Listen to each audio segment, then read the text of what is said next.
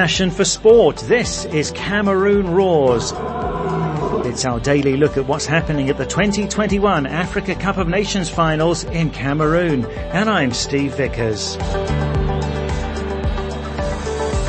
Hello there, another rest day today with a round of 16 starting tomorrow. We'll be analysing which teams have favourable draws and which ones might find the road to the final a bit tougher. Also, we talk about the teams that were knocked out at the group stage with Sierra Leone among those deserving an honourable mention. And we go to Morocco and hear what the expectations are for the Atlas Lions. The fans here in Morocco, uh, they, are, they don't believe in the team to win the Africa Cup of Nations. They are not really optimistic. That's coming up later. So the round of 16 at the 2021 Africa Cup of Nations gets underway tomorrow. Burkina Faso playing Gabon, Nigeria facing Tunisia in a tricky looking game. Uh, then on Monday, Guinea play the Gambia, Cameroon face Comoros. On Tuesday, it's Senegal against Cape Verde and Morocco against Malawi. And on Wednesday, Ivory Coast against Egypt and Mali will face Equatorial Guinea.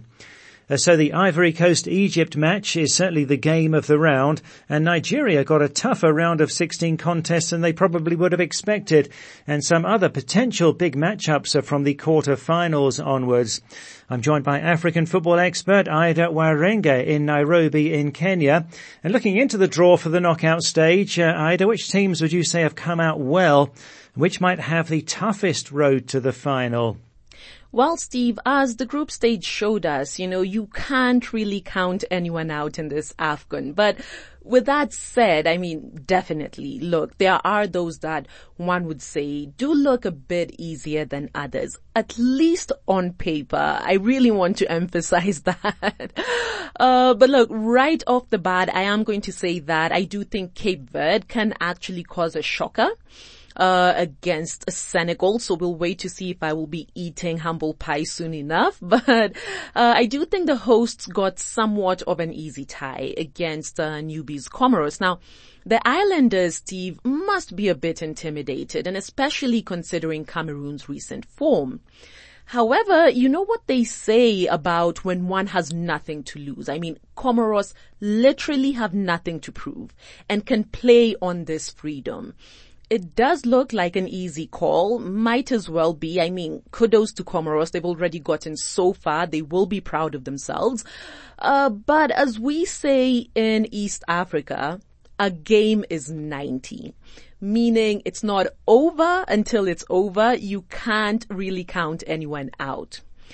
But as you've mentioned there, you know, Ivory Coast versus Egypt. I mean, wow. Already it's all the buzz, you know, and perhaps, you know, quite fitting that it will be on the last day of the round of 16 action, you know, just keep the fans waiting a bit more with uh, anticipation. But you're right uh, as well on the Nigeria versus uh, Tunisia. That's another hard one there. And it has to be said that Tunisia's form has been wanting you know, and despite them claiming the, what was the biggest win margin of the group stage, remember that, uh, 4-0 win? It also did come against, you know, what would be termed as a lowly team, Mauritania. And if we base it on uh, that loss to Gambia alone, then Nigeria can really run a number, Steve, on the Carthage Eagles. However, you know, this is also where Nigeria really need to prove themselves and show consistency, you know, which as we've seen in the past can sometimes elude them, you know, but so far 10 out of 10 job in the group stage. But now their fans consequently naturally are expecting more, you know, so let's see how that's going to go. Well, uh, looking at Morocco, well, they've kept quite a low profile, Steve. I don't know if many have actually noticed, but they've not been particularly loud, you know, but they've still been going out, going about their business, sorry. Seven points in the group stage. And I mean, you know, nothing outstanding really, but getting in results nonetheless. Uh, they will be facing a Malawi side that's in their first round of 16 ever. It does look easy for the North Africans. Whether it will be though is another thing altogether, considering some of the surprises we've seen at this nation's cup. Uh, and Steve, just very quickly, trying to look ahead to the quarterfinals. Now, The one that would really stand out for me would be if uh, Ivory Coast and Morocco win their ties in the round of 16, then face off in the last eight. I mean, what a tie that would be, you know, and pretty much the same sentiment if it is Egypt instead of Ivory Coast that ends up going through because Egypt end up facing Morocco, a North African derby, if you will, quite something as well. Yeah, certainly that bottom half of the draw looks to be tougher. Uh, thanks, Ida. And uh, eight teams were eliminated at the group stage. Uh, which of those do you think deserve uh, a special mention? Steve, you know, it depends on what exactly the special mention is for, you know, because Algeria and Ghana get a mention for shocking the tournament, really, though, you know, such moments also do add to the overall entertainment factor of a tournament for sure. Uh, but going back to what you're asking, well, I do think that Sierra Leone go back home with their heads held high. They pulled off some really decent results. And it's interesting, you know, that they did so against the big boys, you know, if you will, you know, drawing against the Algerias, the Ivory Coasts of the tournament. And weirdly enough, ended up losing to Equatorial Guinea, you know. By numbers alone, some teams performed worse than Sierra Leone but ended up making it to the next round, you know, and therein, Steve, lies the cruelty of football. I will uh, mention Zimbabwe as well, uh, getting a victory in the group stage, although at the end there, they'd already been eliminated and it was all for pride for them, I guess, at that point, getting a first AFCON win since 2006, though I am sure that they'd have liked it to come sooner. Yes, certainly would have. Well, this is Cameroon Roars, brought to you by Passion for Sport. Show comes to you every day throughout the 2021 Africa Cup of Nations, online, on radio and on our app. And to download the app, go to the Play Store or the Apple iTunes App Store and enter Planet Sport Football Africa. At our website is planetsport.tv. In the blog section there, Russ Bravo looks at dealing with the consequences of our mistakes how Cameroon's goalkeeper Andre Onana took a banned substance by mistake last year and ended up with a ban, and how footballers and all of us make mistakes and how we can deal with them in faith. Now that's on our website, planetsport.tv, and you click on the blog section on the top at the right. Now on social media we asked her, what do you think about Algeria's exit as the defending champions bowed out in sensational fashion, losing 3-1 to Ivory Coast in their final group game and along the way their 35 match unbeaten run was ended by Equatorial Guinea. Uh, we asked what went wrong for the Desert Foxes and how could such a good team go out so early? We heard from Collins Armondi in Kenya. Uh, Collins says they're preparing for the World Cup. That's why they perform poorly at the AFCON because they value the World Cup more than the Nations Cup. Ismahane Jali says uh, the best teams can even be unlucky and the World Cup is the goal now for Algeria. In Algeria, we heard from Mohamed Ben Amar, who said, Viva Algeria, still believing in the team. And in the Gambia, Suleiman Sonko said, maybe teams understand their tactical approach and their main strengths in the game, and perhaps others knew too much about them. Suleiman adds, congratulations to my beloved Gambia, making it through to the round of 16.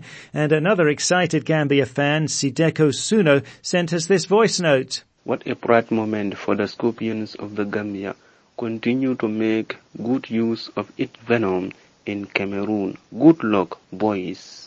Well, it must be amazing there in the Gambia right now with the Scorpions through to the round of 16 and uh, doing the nation so proud. Now we're going to focus on Morocco. The Atlas Lions are through to the round of 16 and facing Malawi after finishing top of their group with uh, two wins and a draw. Uh, Morocco have only once been the African champions. That was way back in 1976. They're coached by Vahid Halilhodžić, who's from Bosnia, one of the best paid coaches in the whole of Africa, and they got some of the best players in the continent as well in their squad. Well, I spoke to our reporter in Morocco, Jalal Bonnoir in Casablanca, and asked him what the expectations are among the fans and the players. To be honest with you, we are, yes, at the top of the group and uh, qualifying to the next uh, round, round 16 with flying colors.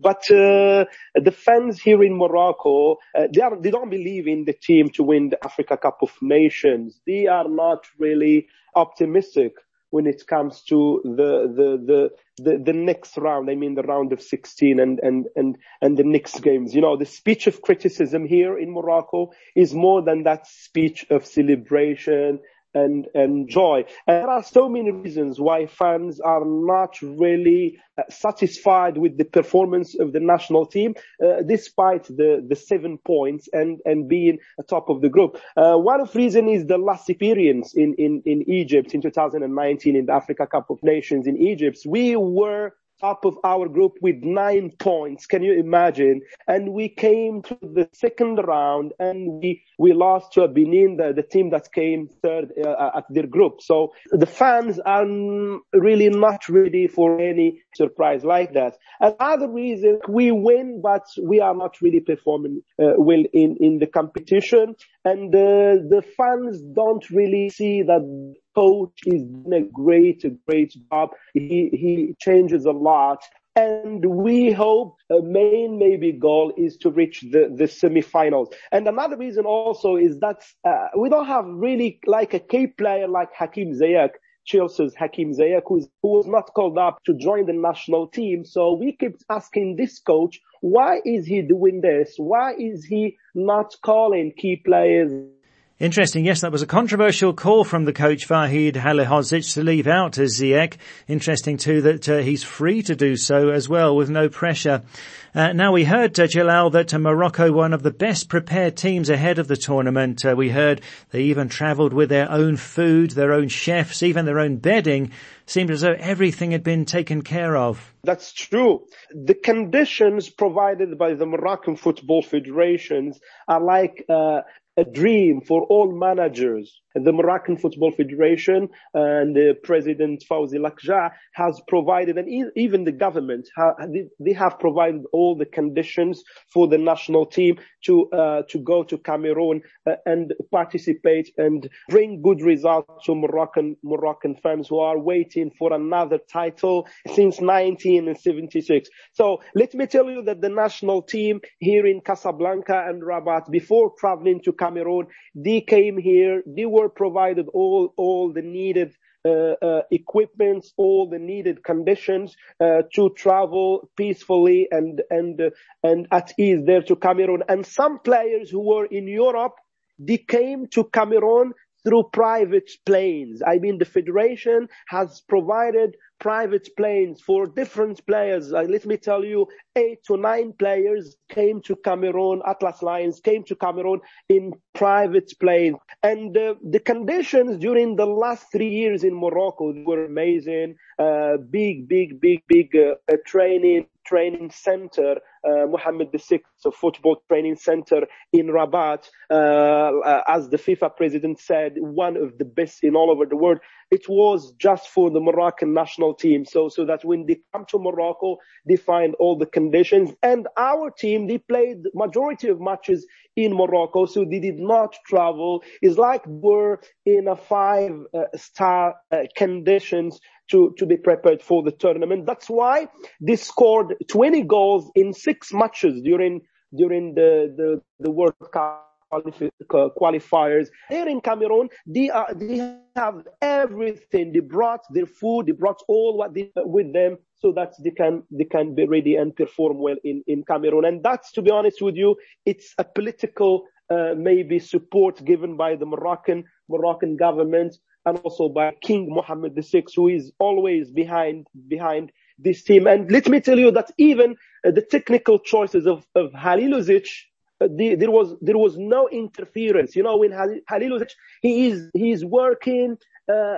under very very good conditions. I mean, the federation does not interfere in his job. Uh, for example, not calling Hakim Ziyech, the federation they were neutral. They, tell, they told the, they told the coach, do what you want. Uh, we are not going to interfere. What we want is the contract between us and you, which is reaching the semifinals of the Cameroon's uh, tournament. Well, great insights there into how well resourced football is in Morocco and how well organised uh, many other countries would be envious of that. I was speaking there to Jalal Bonwa in Casablanca in Morocco. Uh, from me, Vickers and from Ida Waringa, the show is back tomorrow and Cameroon Roars is a passion for sport production.